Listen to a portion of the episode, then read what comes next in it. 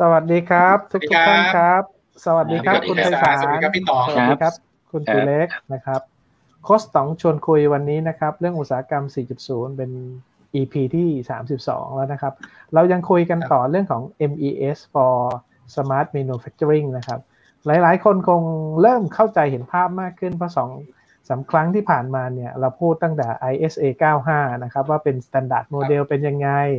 นะครับ มีลอง demo ให้ดูว่าตั้งแต่เรียกว่าระบบ ERP ที่จะวางแผนเชื่อมโยงแบบเรียลไทม์ลงมา shop floor แล้ว shop floor ส่ง Data กลับไปยังไงนะครับ ได้ประโยชน์อะไร แล้วเมื่อวันอังคารที่ผ่านมาเนี่ยเราก็คุยเรื่องของ Track and Trace เพราะว่าในหลาย ๆ อุตสาหกรรมเนี่ยนะครับเป็นสิ่งจำเป็นมากไม่ว่าจะเป็นอุตสาหกรรมอาหาร หรือว่าอุตสาหกรรมที่เกี่ยวกับการที่จะทวนสอบย้อนกลับเนี่ยนะครับเราก็จะเห็นว่า Data ที่ทำให้ ERP มีประสิทธิภาพยังไงนะครับ ถ้าเรามองหลักๆเนี่ยเราจะเห็นเลยว่าแบ็กโบนสำคัญขององค์กรเนี่ยทุกๆ องค์กรจะต้องพิจารณานะครับวันนี้เดี๋ยวเรามาขยายความเพิ่มเติมนะครับ ต่อจากเมื่อ 3 ครั้งที่แล้วกับคุณไพศาลนะครับ ซึ่งอย่างที่เรียนครับคุณไพศาลเองก็มีประสบการณ์ที่ implement ระบบของ ERP ให้ลูกค้าองค์กรมายาวนานนะครับ แล้วปัจจุบันเนี่ยหลาย ๆ ลูกค้าก็เริ่มถามหาว่าเอ๊ะ ผมจะต้องเรียกว่าสร้างแบ็กโบนยังไง ผมควรจะมีระบบ ERP แล้วเพียงพอไหม MES จะมาเติมเต็มยังไงนะครับ อยากจะชวนคุยกับคุณไพศาลอย่างที่บอกว่าหลาย ๆ องค์กรเนี่ยเขามี ERP อยู่แล้วเนี่ยครับทำไมเขาถึงเรียกว่าอยากจะเพิ่มเติมตรง MES นะครับคุณไพศาลอาจจะขยายความตรงนี้นิดนึง ครับพี่ตองครับจริง ๆ ต้องบอกว่า เขาเรียกว่าตั้งแต่หนึ่งทศวรรษที่ผ่านมาหรือจริงๆสองทศวรรษที่ผ่านมาเนี่ยอุตสาหกรรมเนี่ยลงทุนไปอย่างมากนะครับ ทั้งเรื่องของเวลาแล้วเรื่องของจำนวนเงินที่ลงทุนกับระบบ ERP นะครับ ในเอ่อในเอ่อใน part part หนึ่งแล้วก็อีก part part หนึ่งเนี่ยเขาก็ลงทุนเรื่องของ automation นะครับนี่ปัญหาคือว่าการที่เราจะแล้ววันวันนี้เราก็มีความต้องการที่เอ๊ะจะทำยังไงเรื่องของอุตสาหกรรม 4.0 มา เราอยากจะเอาข้อมูลเนี่ยที่อยู่ในฝั่งของ business application หรือว่าฝั่งของ business หรือของ supply chain เนี่ย มาทำการเชื่อมนะครับ ต่อข้อมูลกับระบบ automation ซึ่งอันนี้จะเป็นลักษณะของการทำงานที่ค่อนข้างจะเป็นเรียลไทม์นะครับมันก็เลยเป็นเป็นที่มาตรงนี้มันเป็น gap นะครับอ่ามันก็เลยเป็นที่มาที่ทำให้เรื่องของตัว solution ทางด้านของเรื่องของ MES พวกนี้ครับเข้ามาปิด gap ตรงนั้นทำให้เราสามารถที่จะเชื่อมต่อเรื่องของ Data ที่อยู่ในลักษณะของ Data ที่เป็น real-time Data กับเรื่องของ Data ที่อยู่ใน Business Data เนี่ยเอามา merge กัน แล้วก็ เพื่อที่ให้เราสามารถที่จะตัดสินใจในเชิงการแข่งขันได้อย่างรวดเร็วขึ้น ก็มีข้อมูลที่เราเรียกว่าเรียลมอนะอันนี้ถ้าถ้าเป็นสับของของพี่ตองนะครับ เราก็จะเรียลมอได้นะครับครับอืมโอเคนั้นแสดงว่าจริงๆเนี่ยโครงสร้างของลูกค้าส่วนใหญ่ที่เขามี ERP อยู่แล้วก็คือเป็น ERP เนี่ยเป็นแบ็กโบนในการใช้ข้อมูล เสร็จแล้วหลังจากนั้นเนี่ยเขาอยากได้ข้อมูลที่เรียกว่าลดการจดบันทึกที่เป็นกระดาษนะครับ ข้อมูลที่เรียกว่าต้องรอกันวันพรุ่งนี้อะไรประมาณเนี้ยมาเป็นข้อมูลที่มอเรียลเนี่ยก็สามตรงนี้ก็สามารถเติมเต็มจากระบบ MS จาก Shop for Control ได้ถูกไหมครับ ใช่ครับใช่ครับ อืมอืมนะครับอ่าอย่างประสบการณ์ผมเองเนี่ยนะครับได้เข้าไปในหลาย ๆ โรงงานสิ่งที่เราเห็นนะครับคุณไพศาลส่วนใหญ่เนี่ยลูกค้าจะตอบว่า มันใช้กับระบบอะไรบ้าง เพราะว่าบางครั้งเนี่ยลูกค้าเขาซื้อเครื่องจักรมาจากยุโรปนะครับระบบอัตโนมัติ ระบบ PLC ก็อาจจะเป็นค่ายจากยุโรปนะครับอพอซื้อเครื่องจักรมาจากอเมริกาเนี่ยก็จะเป็นระบบอัตโนมัติก็เป็นของอเมริกาอย่างอารันบัตเล่เอบีบีอะไรพวกนี้นะครับพอมาจากญี่ปุ่นก็จะเป็นเรียกว่าระบบ PLC ของค่ายญี่ปุ่นเพราะหลายๆ legacy เนี่ยนะครับปัจจุบันหลายๆ legacy ที่บอกว่า PLC คนละยี่ห้อแล้วกัน Network คนละระบบเนี่ย MES เข้ามาช่วยเติมเต็มตรงนี้ยังไงได้บ้างไหมครับ ครับ ตัว MES เนี่ยเขาจะทำตัวเป็นเหมือนกับเขาเรียกว่าตัวระบบแปลงเรื่องของตัว Data ครับที่อยู่ใน Legacy เดิมๆเนี่ยนะครับอันนี้ผมขอเรียกว่าโปรโตคอลที่เป็น Automation Protocol แล้วกันนะครับ Automation Protocol เนี่ยยกตัวอย่างอาจจะเป็นเรื่องของเอ่อ Modbus หรือเรื่องของ OPC ต่างๆเนี่ยหรือจะเป็นโปรโตคอลเฉพาะของในแต่ละ PLC และแต่ละแบรนด์เนี่ย ตัว MES เนี่ยก็จะทำการเอ่อเขาเรียกว่าอะไรนะเอ่อดึงข้อมูลเหล่านั้นนะครับ มาเป็นเอ่อโปรโตคอลกลาง หรือว่า IT โปรโตคอลครับ เพื่อให้สามารถจะสื่อสารกับ Business Application หรือว่า IT เทคโนโลยีได้ไม่ว่าจะเป็น MQTT อาจจะเป็นศัพท์เทคนิคนิดนึงนะครับ มันพูดง่ายๆว่ามันจะทำการ bridge bridge ระหว่างโปรโตคอลของทางด้าน automationไปเป็นโปรโตคอลในแง่การสื่อสารของ IT นนะครับ อันนี้คือถ้าพูดถึงภาพของแง่ของการสื่อสารนะครับเขาจะทำแบบนั้น นะครับแต่ว่า MES มันเป็นมากกว่านั้น เพราะว่าในตัวเขาเองในขณะที่เขาแปลงเรื่องของโปรโตคอลต่างๆเนี่ยนะครับของ automation ให้เป็นไอทีโปรโตคอลแล้วเนี่ยตัวเขาเองเขาจะมีความสามารถในการทำเรื่องของ workflow management เราสามารถที่จะทำเรื่องของแอปพลิเคชันลงไปในพื้นที่การทำงานที่อยู่ในสายการผลิตนะครับ ซึ่งโดยปกติ ERP เข้าไม่ถึงนะครับแล้วก็ในส่วนของ automation เองเนี่ยก็เข้าไม่ถึงเพราะ automation เนี่ยมันอยู่ในถ้าที่เราเรียนที่เราได้มีการพูดคุยกันมาเนี่ยสองสามครั้งเนี่ยเราจะเห็นว่า ISA 95 เองเขาก็เขาก็ระบุกันชัดเจนนะครับว่า automate มันจะแบ่งพื้นที่การทำงานในประมาณ5เลเยอร์นะครับแต่ผมขออนุญาตแบ่งเป็น3เลเยอร์เป็นกลุ่มใหญ่ๆ คือ automation operation นะครับแล้วก็ ERP หรือว่า business application ตัว operation ตรงนี้เนี่ยครับมันจะเป็นต้องมีตัวแอปพลิเคชันในการสื่อสารเรื่องของ workflow management ต่างๆนะครับเพื่อที่จะการให้การทำงานในในในการจัดการเรื่องของคำสั่งผลิต หรือว่าเรื่องของการประมวลผลสถานการณ์ผลิตต่างๆ เนี่ยมันมีความชัดเจนแล้วก็ ง่ายขึ้นอย่างเงี้ยครับ อืมอืมครับ เพราะหลาย ๆ ลูกค้าที่ได้มีโอกาสเข้าไปพูดคุยเนี่ยเขามีเครื่องจักรที่อายุประมาณ 40 ปีนะครับตั้งแต่สมัยเป็นเซมิออโต้เครื่องจักรที่สักประมาณ 10 กว่าปีที่แล้วเครื่องจักรปัจจุบัน เครื่องจักรปัจจุบันนี่ก็ง่ายหน่อยที่จะทำแต่ว่าเครื่องจักรเก่าๆเนี่ยเขาบอกว่าจะทำยังไงดีนะครับถ้าสมัยเมื่อเมื่อสัก 10 กว่าปีที่แล้วเนี่ยนะผมว่าโอ้โหต้องลงทุนเรื่องของเน็ตเวิร์กเรื่องคุณลงทุนเรื่องโปรโตคอลพอสมควรแต่ปัจจุบันเนี่ยเรียกว่า IIoT IoT นะครับ MQTT หรือ OPC เนี่ยเข้ามาเติมเต็มพวกนี้ได้ได้ค่อนข้างดีแล้ว ผมก็เลยมองว่าโอเค อย่างที่คุณไพศาลพูดนะครับว่าถ้าเราดูตามมาตรฐานของ ISA 95 เนี่ย ผมว่าแบ็กโบนหลักๆ ก็คงน่าจะเป็นระบบ ERP ที่คิดว่าน่าจำเป็นต้องมีนะครับ แต่ว่า MES ก็สามารถที่จะได้ more real data จำนวนมหาศาลเลยที่จะไปใช้ในการตัดสินใจ ใช้ในการ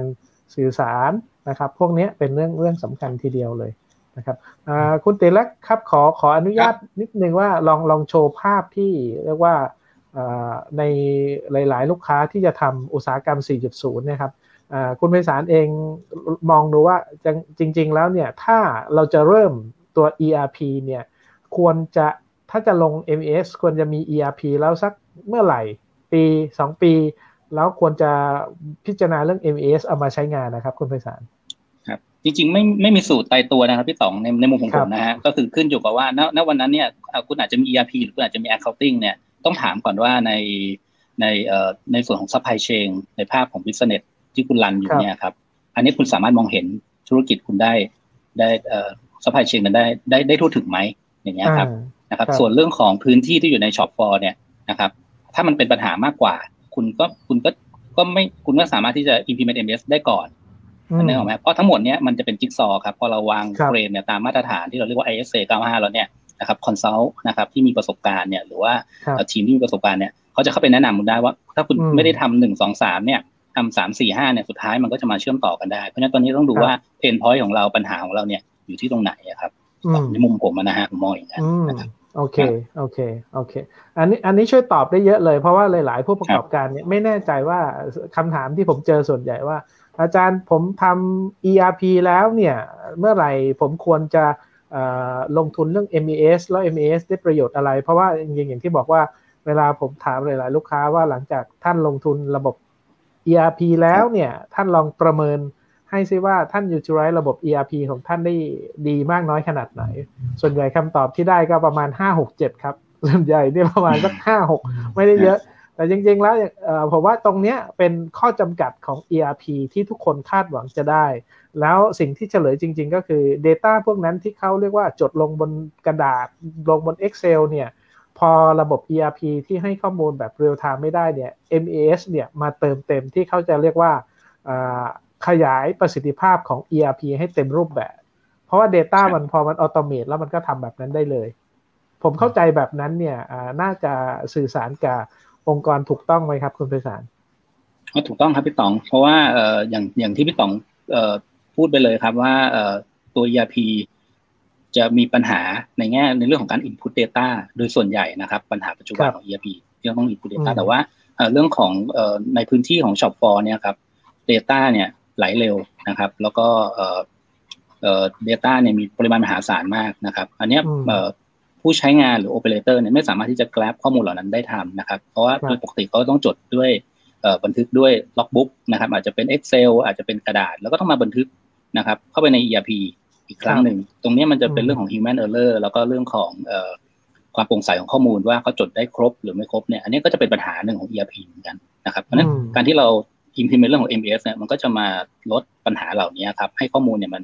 transparency มากขึ้นชัดเจนมากขึ้น แล้วก็ข้อมูลเนี่ยมันก็เชื่อมต่อนะครับ แล้วก็รวดเร็วในการตัดสินใจเนี่ยนะครับ ในเชิงการแก้ไขปัญหานะครับ หรือว่าในเชิงการที่เราจะปรับเรื่องของแผนการผลิตนะครับ หรือตารางการผลิตหรือว่าพูดคุยกับลูกค้าถึงปัญหาที่อาจจะเกิดขึ้นนะครับ ในพื้นที่ shop floor เนี่ยให้เขาเข้าใจได้ได้ได้รวดเร็วขึ้นครับ อืมโอเค เห็นภาพครับเห็นภาพแสดงว่าจริงๆแล้วเนี่ยข้อมูล shop floor ที่ ERP ต้องการเนี่ยฝั่งของเอ่อ ERP เนี่ยต้องการข้อมูลอยู่แล้ว แต่ข้อมูลเนี่ยยังยังต้องมีอยู่บนล็อกบุ๊กซึ่งอยากได้ก็ต้องมีคนเก็บบันทึกไปรวบรวมไป Input ลงระบบ ERP นั้นตัว MES เนี่ยมันเข้ามาเติมเต็มแล้วแล้วมันระบบมันทำงานยังไงครับว่าตัว Network Integration เพราะว่าหลาย ๆ ที่เนี่ย ผมเข้าไปเองเนี่ยเขาก็เริ่มเรียกว่าพอมี ERP เนี่ยจากที่ในรายการผลิตเนี่ยไม่มีคอมพิวเตอร์เลย Input อยู่บนกระดาษเนี่ยเขาก็จะเรียกว่าตัดยอดตัดกะนะครับ batching ข้อมูลเนี่ยมีบางที่บอกว่าอยากได้ more real เนี่ยทุกชั่วโมงก็คือให้น้องที่เป็น Data Entry นะครับไปเก็บตัว logbook มา key ว่าตอนนี้ผ่านไปแล้วผลิตได้เท่าไหร่ มีปัญหาอะไรบ้าง พอตอนเป็น MES เนี่ยถ้าเครื่องจักรเนี่ยมันมีเรียกว่ามีสัญญาณอยู่แล้ว มีระบบเรียกว่า information ที่ผ่าน PLC อยู่แล้วเนี่ยมันทำอะไรได้บ้างครับคุณไพศาลลองลองขยายความจาก ISA 95 ที่ระบบที่ทำได้ครับครับครับจาก ISA 95 เนี่ยเป็นมาตรฐานนะครับ แต่ว่าเวลาเรา implement นะครับเราต้องมองอย่างนี้ครับเอ่อบางครั้งเราเจอลูกค้าบอกว่าผมไม่ไม่ทำ MVS ได้ไหม ผมมีล็อกบุ๊กหรืออาจจะเป็นออโตเมตอยู่แล้วอยู่ใน PLC อะครับ เรื่องของ เรื่องของสถานะสัญญาณต่างๆ นะครับอยู่ใน PLC นะครับเขาบอกว่าเป็นไปได้ไหมเราเอาตรงนี้เข้า ERP เลยนะครับ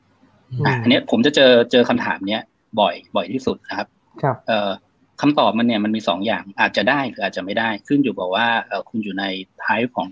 ของเอ่อของโรงงานแบบไหนนะครับ คุณเป็นโปรเซสคุณเป็นดิสตีหรือคุณเป็นแบบ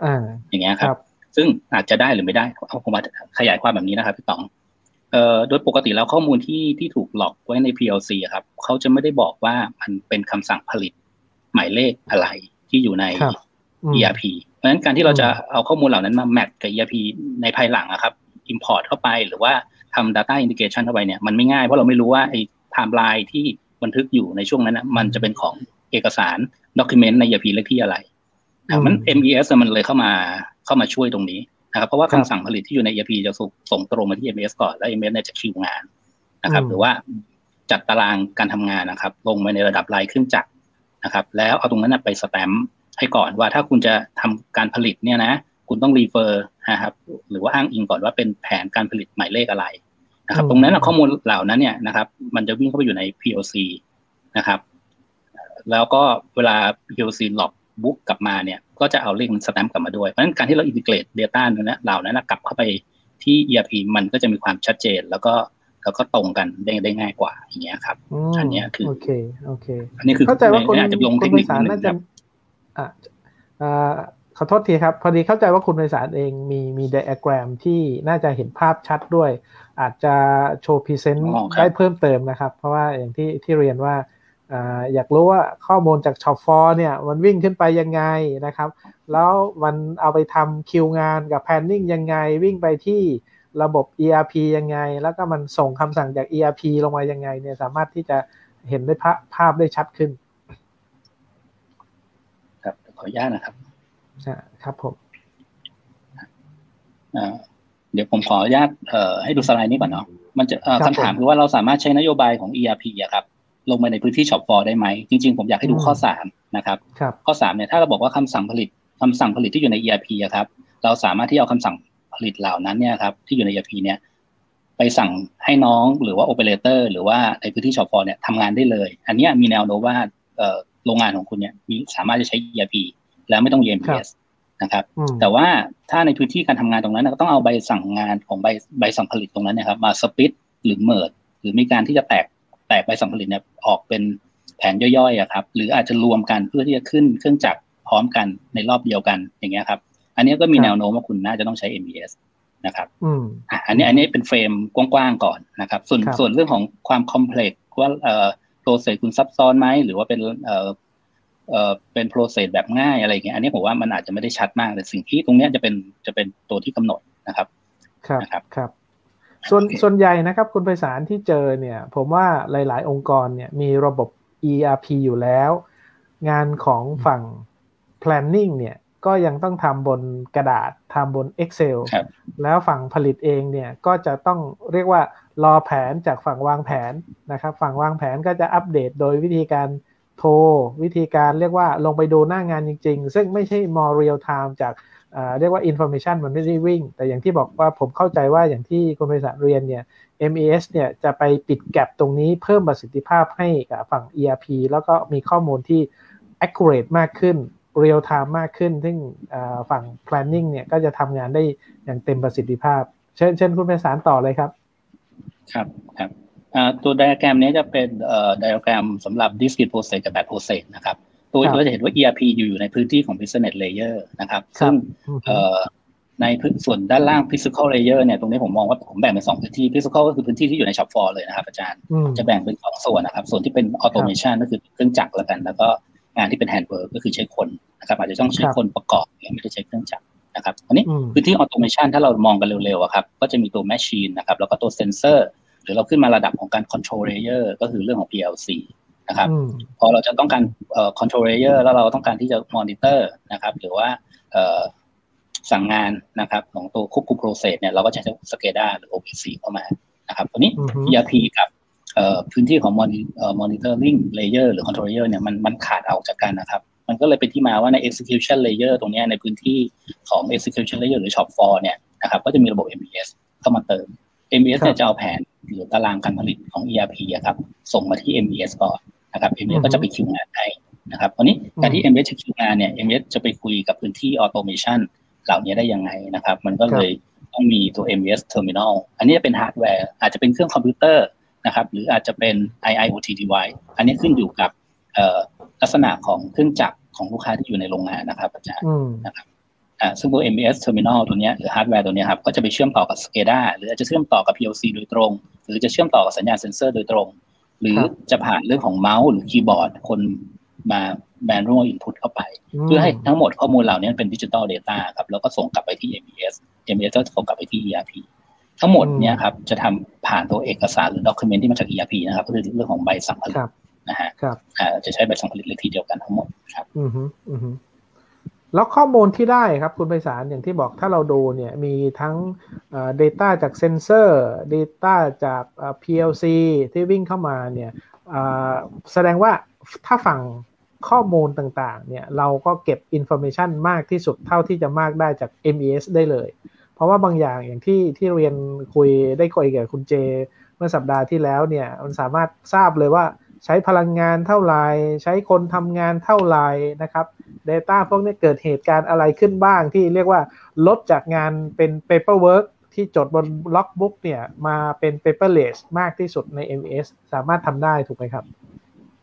ทำได้ครับ ใน MS เราจะแบ่ง Data เป็นสองแบบครับพี่ต๋องก็คือเราจะแบ่งเอ่อออกเป็นลักษณะที่เราเรียกว่า process data กับ operation data process data เนี่ยครับ MS เนี่ยเอ่อ ในอืมในหลาย ๆ แบรนด์เนี่ยเขาจะเชื่อมต่อกับ SCADA อยู่แล้วนะครับเราสามารถที่จะเห็นเรื่องของสัญญาณนะครับเอ่อเรื่องค่าทางกระแสถ้าเราต้องการวัดค่าพลังงานนะครับคราวนี้พอเราเชื่อมต่อกับ MS ซึ่ง MS เรารู้ job การผลิตเนี่ยเราสามารถที่จะคำนวณเรื่องของต้นทุนการผลิตได้แม่นยำขึ้นเพราะเราจะรู้ว่า job อืม job ไหนเราถูกหรือแพงจากการคอนซูมค่าพลังงานเนี่ยครับที่มากหรือน้อยอย่างเงี้ยครับอืมนะครับ ในส่วนหนึ่งที่ ABS ทำก็คือว่าก็คือ output ของกระบวนการนะครับ นะครับคือตัว SCADA หรือว่าตัวสัญญาณพวกนี้เขาไม่ได้เขาไม่ได้สนใจเรื่องของ output ของกระบวนการแต่ ABS มองเรื่องของ output กระบวนการว่าได้ตามแผนไหมตามเป้าหมายไหม OEE อืมเป็นยังไงอย่างเงี้ยครับของเสียมากน้อยยังไงถ้าเครื่อง break down break down จากสาเหตุอะไรอย่างเงี้ยครับครับแล้วอืมเอ่อจะ effort กับ ERP ยังไง ERP ต้องไปปรับแผนไหมอย่างเงี้ยครับมันก็จะเป็นข้อมูลที่มันร้อยต่อกันไปอืมอืมเพราะอย่างอย่างที่คุณไพศาลบอกถ้านึกถึง process data เนี่ยโอ้โห ผมอยากได้เยอะมากเลยนะ อยากรู้ว่าอุณหภูมิครับเท่าไหร่ ความชื้นเท่าไหร่ pressure เท่าไหร่ ใช้วัตถุดิบยังไงนะครับ ตอนเนี้ยอ่า process รันด้วยความเร็วเท่าไหร่นี่โอ้เยอะแยะมากเลย แสดงว่าชีวิตน่าจะทางฝั่ง operation เนี่ยดีขึ้นเยอะเลย เพราะ data พวกเนี้ยมันเรียกว่าเรียลไทม์ที่จะเอาไปใช้ประโยชน์ต่อ ใช่ครับ ยกตัวอย่างง่ายๆครับ พี่ต่อมสมมติใน MES บอกว่าตอนนี้มีมีมีงานเสียอยู่สองชิ้น นะครับ ที่ production order number number 001นะครับสองชิ้นเนี่ยเราสามารถที่จะไปเช็คไป tag เรื่องของค่าทางไฟฟ้าทางกระแสโวลต์อุณหภูมิของเครื่องจักรได้นะขนาดนั้นเนี่ยมันเป็นยังไงนะครับอ่าดังนั้นเราก็จะรู้ว่าเอ๊ะตอนที่เครื่องเสียเนี่ยมันพารามิเตอร์ต่างๆเนี่ยมันจะเป็นไปตามที่เราอยากจะควบคุมไว้ไหมหรือมันออกนอกการควบคุมไปแล้วอะไรอย่างเงี้ยครับ อันนี้เราจะสามารถเห็นเห็นแบบนั้นได้เลยนะครับ ในเป็นไทม์ไลน์เดียวกันนะครับในไทม์ไลน์เดียวกันครับ ตรงนี้น่าสนใจมากเพราะว่าอย่างที่บอกว่าในหลาย ๆ อุตสาหกรรมเนี่ยเวลา track and trace เวลาเขามีปัญหาตัว product เรียกว่า product contaminate เนี่ยอยากจะทวนสอบย้อนกลับเนี่ยสามารถที่จะเห็นภาพได้ชัดมากขึ้นเลยนะครับครับโอเคเชิญต่อครับคุณไพศาลผมว่าเริ่มเห็นภาพแล้วว่าซิสเต็มมันเป็นยังไง แล้วมันควรจะได้ประโยชน์อะไรบ้าง ครับ แต่ว่าผมอยากจะชวนคุยเรื่องนี้นิดนึงครับพี่ต๋อง คราวนี้ถ้าเรากลับมาดูเรื่องของ ISA 95 มาตรฐานเนี่ย ISA เนี่ยแบ่ง architecture เป็น 5 layer เนาะ5ชั้นเนี่ยนะครับถ้าเราดูกันจริง ๆ นะครับ เราจะเห็นว่าในในเลเวล3เนาะนะครับเราจะเรียกว่า MOM นะครับ Manufacturing Operation Management เนี่ยในตัวใน ISA เนี่ยแบ่งแบ่งออกเป็นทั้งหมดสี่สี่กลุ่มการทำงานนะครับ ก็คือเรื่องของ production order management maintenance operation management quality นะครับ operation management inventory operation management นะครับ ซึ่งตรงนี้ถ้าถ้าพูดถึงกับ software package นะครับ ถ้ามองเป็น vendor ที่เขาขาย software package เนี่ย ภาพตรงนี้กับภาพ vendor software package เป็นคนละคนละภาพกันนะครับตัวใน ISA ไม่ได้บอกว่าเออเป็นแพ็กเกจอะไรของ software vendor เนี่ย เพราะว่า software vendor ส่วนใหญ่เนี่ยเวลาเขาทำซอฟต์แวร์เขาก็อยากให้มัน cover ได้มากที่สุดนะมันปัญหาของลูกค้าที่ผมเจอเวลา implement นะครับ เอ๊ะ inventory ถ้าเรามี ERP กับ MES เราควรจะใช้ inventory ที่ไหน หรือมันต้องใช้สองที่ แล้วถ้ามันใช้สองที่อันไหนเป็น base อันไหนเป็น main อะไรอย่างเงี้ยครับ หรือ maintenance เราจะสังเกตว่าเดี๋ยวนี้ ERP หลาย ๆ ตัวก็มีโมดูลเรื่องของตัว asset management ทำเรื่องของ preventive ได้ แต่ว่าเราอาจจะมีซอฟต์แวร์ที่เป็น third party ทำเรื่องของ maintenance เดียวๆอย่างเงี้ยเวลาเราเข้าไป consult ลูกค้าครับแล้วเขามีซอฟต์แวร์ third party เหล่านั้นอยู่ในพื้นที่ shop floor ด้วย จะทำยังไง ให้มันข้อมูลเนี่ยมันลื่นไหล เพราะนั้นตัว ISA 95 มันจะเป็น frame ทำให้เราสามารถที่จะ remind กลับไปได้ว่าฟังก์ชันไหนมันควรจะอยู่ที่แอปพลิเคชันไหนเพราะมันมันมีความมันมีภาพเบลอๆของแอปพลิเคชันของ vendor ที่ที่เข้ามาเป็นผู้จำหน่าย แล้วก็แล้วก็แล้วก็ขายให้กับลูกค้าเนี่ยครับตรงนี้มันจะเป็นภาพที่ที่ที่เป็นเรื่องที่มันเป็นความยากลำบากเหมือนกันนะครับในตอน implement ที่เราจะต้องไปคอนวินลูกค้า แล้วก็วางโฟล์เหล่านี้ให้ลูกค้าเกิดความเข้าใจจะสังเกตเห็นว่าใน MES เองเนี่ยครับโฟกัสเห็นไหมฮะ Manufacturing Execution System ความว่าตรงนี้ใน Production Management เนี่ยโฟกัส Manufacturing Execution System เนี่ยไม่ได้หมายถึงว่าเป็น MES Package นะครับ ก็คือเรื่องของ Manufacturing Execution System ถ้าเรากลับไปดูใน ในตรงนี้ครับ Production Management เนี่ยมันก็จะมีอยู่ประมาณสี่ห้ากล่องตรงนี้ฮะครับซึ่งเป็น functional ที่ที่ซอฟต์แวร์เอ่อ MES คุณจะมีอย่างเงี้ยครับอ่าฮะคุณคุณไพศาลหยุดอยู่ที่รูปนิดนิดหนึ่งนะครับ ตรงนี้สำคัญเลยนะครับ ตรงตรงนี้สำคัญเลย แล้วเป็นประเด็นที่ดีมากครับคุณไพศาลเพราะว่า พอเราพูดถึงว่าตัว layer สามนะครับ layer สามที่จะไปตัว MES จะไป layer สี่ที่ ERP เนี่ยนะครับเราอยากให้ลูกค้าเข้าใจองค์กรของเขาเองก่อน เข้าใจตัวเขาเองก่อนว่า user requirement specification ที่ท่านจะทำเนี่ยคืออะไร เพราะอย่างตัวถ้าพูดถึง MOM เนี่ยมันมี 4 โมดูลหลักอย่างที่บอกว่า แต่พอตัวโมดูลที่เราจะทำ MES ใน MES ก็มีโมดูลอีกหลายโมดูลเลย ที่จะ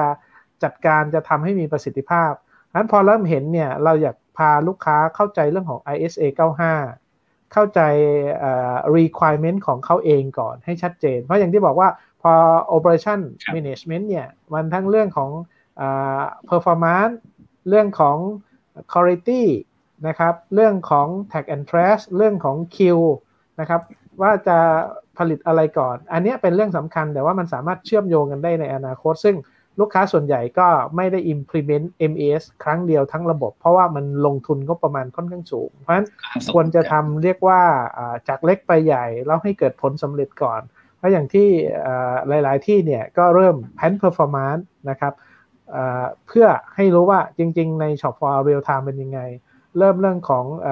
planning scheduling ที่จะรู้ว่า ฝั่งของ supply chain ฝั่งเซลล์เนี่ยส่งออเดอร์มาให้กับฝั่ง planning planning สามารถจะ integrate ข้อมูลแบบนี้ แล้วก็ทำวางแผนทำสเกจตัวให้ผลิตได้ตามเป้าหมายหรือเปล่า แล้ว Data Real Time หรือเปล่า อันนี้คือเรื่องสำคัญซึ่งหลาย ๆ องค์กรเนี่ยผมว่าถ้าจะเริ่ม MS เนี่ยควรจะเข้าใจตรง ISA 95 แล้วก็ confirm specification ตาม requirement ของลูกค้าของ ของท่านเองเนี่ยให้ชัด แล้วจะเริ่ม MES ได้อย่างมีประสิทธิภาพเลยนะคุณไพศาลใช่ครับ ใช่ครับ ครับ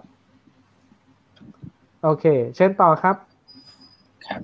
ครับอ่าอย่างเรื่องของ tag and trace เนี่ยก็จริง ๆ คือถ้าถามคนที่เป็น vendor ERP ก็จะบอก tag and trace ใน ERP ก็ได้นะ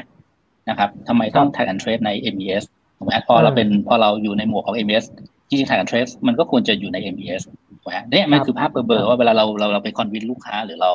ไปคุยกับลูกค้าเนี่ย อันนี้เราต้องเราเราเราก็เราก็ต้องเราก็ต้องเคลียร์ชัดแต่จริงๆมันมันไม่มีถูกไม่มีผิดนะครับ มันทำได้ทั้งสองที่ยกตัวอย่าง tag and trace อ่าครับครับอันนี้ผมขออนุญาตขยายความแบบนี้ครับคุณไพศาลจริง ๆ แล้วเนี่ยหลาย ๆ องค์กรโดยเฉพาะอุตสาหกรรมอาหารเนี่ยเขาเรียกว่าเขามีเรียกว่ากระบวนการที่ withdraw recall นะครับความหมายก็คือถ้าสมมติว่าเขาจะ เพื่อให้มั่นใจว่าประสิทธิภาพดีเนี่ยเขาจะมีการซ้อมซ้อมก็คือลูกค้าโทรมาว่าตอนนี้เกิด product contaminate ที่ product ของลูกค้านะครับอยู่ที่โรงงานลูกค้านะอยู่ที่โรงงานลูกค้าเนี่ยลูกค้าอยากทวนสอบย้อนกลับว่ามันเกิดเหตุการณ์อะไร ตัววัตถุดิบที่เราส่งไปหรือว่าแพคเกจจิ้งที่เราส่งไปเนี่ยมันมีปัญหาจากโรงงานเราหรือเปล่า เขาก็จะเอาข้อมูล ERP ด้วยประสบการณ์ที่ผมเห็นหลาย ๆ ที่เนี่ยนะครับ ก็จะดูข้อมูล ERP แล้วไปเอาดูข้อมูลจากฝั่งของอส่วนคุณภาพ ดูข้อมูลของส่วนผลิต ดูข้อมูลของฝั่งซ่อมบำรุง ดูข้อมูลของ QC ซึ่งข้อมูลเหล่านั้นส่วนใหญ่อยู่บนเปเปอร์ครับ แล้วลองจินตนาการดูว่าเวลาซ้อมแบบนี้เขาจะใช้ข้อมูลย้อนหลังสักประมาณ 3 เดือน 6 เดือน ต้องไปค้น paper มาขนาดไหน target เขาเองเนี่ยโดยเฉลี่ยเขาบอกว่า ไม่เกิน 2 ชั่วโมงนะครับ ซึ่งก็ทำได้นะ ผมผมเองเนี่ยได้มีมีโอกาส observe หลาย ๆ ลูกค้าแบบนี้เราก็เห็นว่าเขา happy แต่สิ่งที่เราเห็น pain point ก็คือ โอ้โห ค้นกระดาษกันมหาศาลเลย ซึ่งตรงเนี้ย MES เข้ามาตอบโจทย์ เพราะว่าพอ MES เนี่ยมันมี Data ที่เป็นเรียกว่าอยู่ในรูปของ digitize อยู่บนคอมพิวเตอร์แล้วเนี่ย ไม่ต้องไปค้นหาจากเอกสารกระดาษ ซึ่งใช้เวลา สองสามชั่วโมง ไม่รู้เอกสารบันทึกอยู่ที่ไหน ทุกอย่างอยู่ในรูปแบบของคอมพิวเตอร์ computerize เรียบร้อยเนี่ย อันเนี้ยผมว่าเป็นตัวชัดเจนที่เรื่องของ track and trace ซึ่ง MES ทำได้ แล้วก็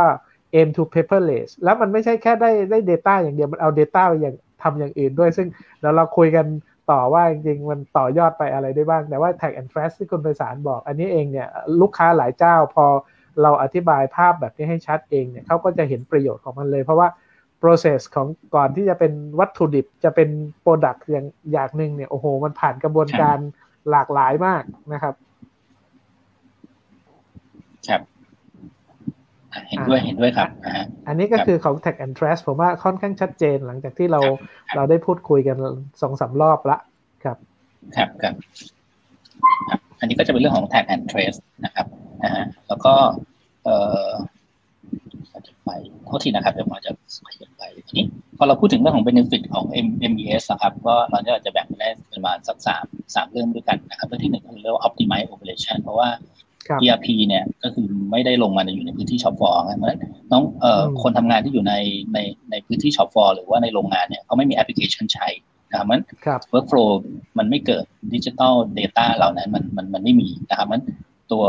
เอ่อ optimize operation เนี่ยก็จะเข้ามามาช่วยให้เกิด workflow นะครับนั่นคือ benefit ที่หนึ่งนะครับ benefit ที่สองคือเรื่องของ measurement performance ก็คือเราก็วัดประสิทธิภาพได้นะครับเรื่องที่สามก็คือเรื่องการเพิ่มของ productivity อันนี้เราอาจพอเรารู้แล้วเราอาจจะเอาข้อมูลเนี่ยมาปรับปรุงเรื่องของ process การผลิตอาจจะเอาเรื่องของทำเรื่องของ lean เข้าไปรู้ปัญหาแล้ว เราต้อง improve เรื่องของอะไรนะครับมันก็จะเป็นประโยชน์ของ MES นะครับที่จะช่วยนะสามเรื่องใหญ่ๆนะครับ พอเรามาดูเรื่องของ optimize operation นะครับ มันก็จะมีตัว flow flow อยู่อย่างเงี้ยครับ เช่น เราต้อง integrate data นะ เช่น เรื่องของแผนการผลิต ตารางการผลิตจาก ERP ที่เป็น master plan เนี่ยครับ เข้ามาใน MES จริงๆ ในนี้ใน ISA 95ก็มีการระบุไว้เหมือนกันนะครับเรียกว่าในในในเอ่อซอฟซอฟเขาเรียกใน MES layer ในในส่วนของ operation management ที่อยู่ใน MES layer เนี่ย ก็ควรจะต้องมีเรื่องของ detail planning นะครับ ซึ่งอันนี้ก็คือจะเป็นเรื่องของการจัดแผนการผลิต นะครับ แบบละเอียด ซึ่งอันนี้ก็คือเขาจะต้องดูรีซอสหลายอย่าง ไม่ว่าจะเป็นเรื่องของทูแม่พิมพ์อะไรต่างๆ หรือเรื่องของกำลังคนอย่างเงี้ยครับเรื่องของเครื่องจักรเป็นลักษณะของวันต่อวันนะครับนะครับกะต่อกะอย่างเงี้ยซึ่ง ERP โดยปกติเนี่ย ERP ก็จะดูเป็นภาพใหญ่ ๆ นะครับ ไม่ได้ลงดีเทลนะครับอันนี้ก็จะเป็น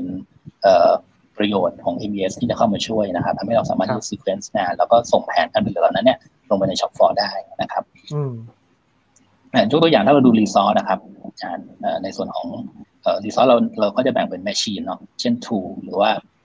พนักงาน แล้วก็เครื่องไม้เครื่องมือต่างๆ จะเป็นพาเลตหรือว่าเรื่องของลังเนี่ยครับ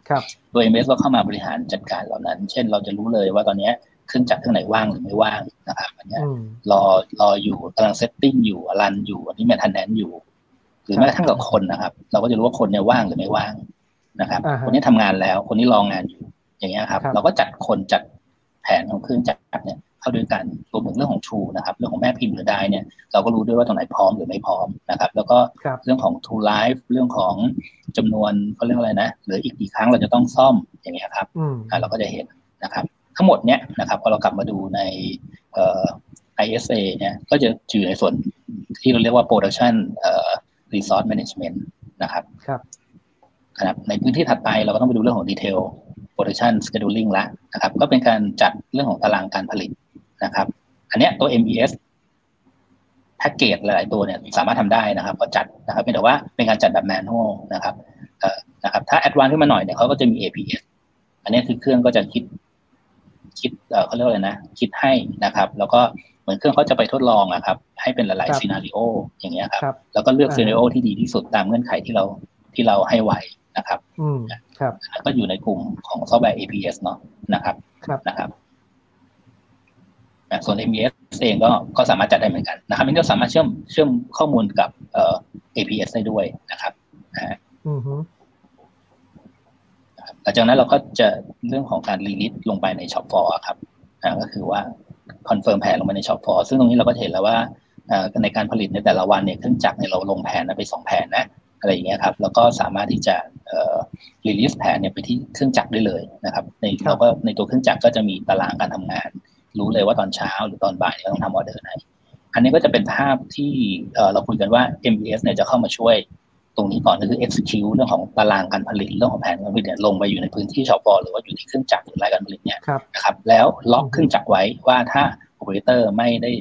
ไม่ได้ทำงานตามแผนเนี่ยเครื่องจักรจะ cycle start ไม่ได้ นะครับ อันนี้คือ keyword แรกก่อนที่จะทำให้เราสามารถที่จะควบคุม ให้ข้อมูลที่อยู่ใน shop floor กับ top floor เนี่ยมัน seamless หหรือมันตรงกันรือเราจะเรียกว่าแผนให้มันเป็นแผน อันนี้เนี่ยก็จะเป็น frame กว้างๆเร็วๆกันนะครับวันนี้ผมอาจจะลงหน้าจอโปรแกรมไปนิดนึงเพื่อจะได้เห็นภาพนะครับครับครับอะหลังจากนั้นนะครับอาจารย์เราก็จะเข้าสู่เรื่องของการ execution นะครับการ execution เนี่ยครับ นะครับถ้าเราเข้าไปในพื้นที่ shop floor เนี่ยคุณเจนะอาจจะเคย present แล้วเราก็จะเห็นว่าตอนนี้ resource ตัวนั้นเครื่องจักรตัวนั้นสายการผลิตนั้นมันรองานอยู่มันรองานอยู่กี่ชั่วโมงกี่นาทีแล้ว โปรแกรมก็จะเริ่ม log เวลาเหล่านี้ให้อัตโน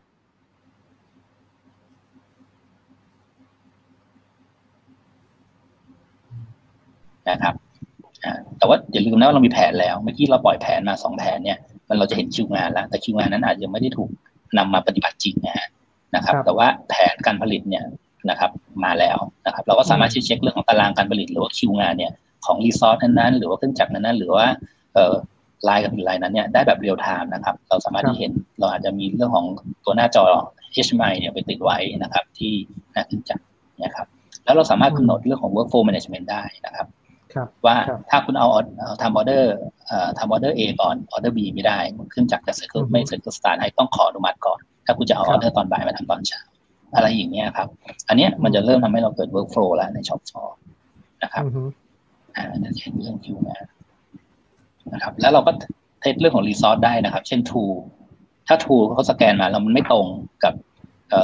ข้อมูลที่อยู่ใน production order ครับเราก็ cycle start เครื่องจักรไม่ได้ล็อตการผลิตนะล็อตของวัตถุดิบเอาโทษทีต้องบอกล็อตของวัตถุดิบเนาะที่เราเบิกเข้ามาเนี่ย ตรงได้เกรดหรือว่าโดนโฮอยู่ อะไรอย่างเงี้ยเราสามารถเช็คได้นะครับ ถ้าพวกเราเนี่ยมันมันมันบล็อกอยู่หรืออะไรอยู่เนี่ยเราก็ไม่สามารถจะใช้ได้นะครับโอเปอเรเตอร์ก็สามารถที่จะใช้เรื่องของบาร์โค้ดสแกนเข้าไปได้นะครับของบัตรพนักงาน หรือว่าเราอาจจะใช้เป็นลักษณะของ face scan หรือว่าลายนิ้วมือเพื่อจะยืนยันตัวตน อันนี้ก็แล้วแต่ฮาร์ดแวร์ที่เราไปติดตั้งอยู่ตรงจุดของตัว shop floor นะครับอย่างเงี้ยครับ อันนี้เราก็พวกนี้ถ้าข้อมูลพวกนี้ไม่ถูกต้องเนี่ยเราจะไม่สามารถที่จะ run เครื่องจักรได้ นะครับตรงนี้ก็จะเป็นการการันตีว่าข้อมูลที่ time stamp เนี่ยเครื่องจักรก็ถูกสแตมเรื่องของข้อมูลเรื่องของแผนการผลิตเราเนี่ยลงไปในลงมาใน PLC นะครับแต่จริงๆในทางปฏิบัติจะเขียนไว้ใน PLC หรือไม่เขียนในใน PLC ก็ได้นะครับอันนี้ผมผมพูดให้เข้าใจง่ายนะครับเพราะข้อมูลเหล่านี้มันอยู่ในมันอยู่ใน MES Terminal ก็ได้เหมือนกันนะครับอ่าฮะครับผมกำลังคิดตามคุณไพศาลว่าตอนเนี้ยตรงไหนที่ผมจะต้องจดบันทึกกระดาษเนี่ย ผมเห็นหลายจุดเลยนะว่ามันไม่จำเป็นต้องจดบันทึกกระดาษแล้วข้อมูลมันวิ่งเข้าเรียกว่าระบบอัตโนมัติเลย ครับถ้าอย่างเงี้ยเป็นรูปเนี่ยลูกค้ารายหนึ่งของเรานะครับเดี๋ยวพอดีอาจจะให้ดูเขาเขาสแกนเพื่อให้เห็นภาพเนาะเขาก็สแกนบาร์โค้ดของตัวเองนะครับครับอย่างเงี้ยฮะ เข้าไปเพื่อยืนยันว่าเนี่ยเขาเข้าทำงานแล้วนะนะครับหรือจะใช้เป็นลักษณะของ AI เป็นสแกนก็ได้ ซึ่งการใช้ AI แบบนี้เราสามารถรู้ด้วยนะว่าตอนนี้โอเปอเรเตอร์คนนี้อยู่ในพื้นที่การทำงานไหมถ้าเขาเดินทางออกไปครับเนี่ยเอาฮะโปรแกรมก็จะเลยว่าตอนนี้เครื่องจักรเครื่องนี้ถ้า เป็นเครื่องจักรที่เป็น semi ต้องมีคนยืน operate อยู่ อันนี้เขาหายไปนานกี่นาทีแล้ว มันก็จะมีการ log ให้อย่างเงี้ยครับ ครับหรือในกรณีที่เราใช้ tool หรือแม่พิมพ์แล้วมันใกล้จะหมดอายุแล้วเขาเตือนนะครับหรือถ้ามันหมดอายุแล้วเนี่ยเขาจะไม่อนุญาตให้ใช้ เราจะไม่สามารถ cycle start เครื่องจักรได้ อย่างเงี้ยครับ อันนี้จะเป็นตัวอย่างเพื่อเห็นภาพว่าที่การที่เราเอาระบบของ MES มา แล้วเราไปควบคุมเรื่องของ แผนการผลิตหรือตารางการผลิตเนี่ยให้มันมีความถูกต้องแม่นยำมากขึ้นเนี่ย มันสามารถทำได้นะครับ โดยโดยแนวทางประมาณนี้ครับที่ต้องครับ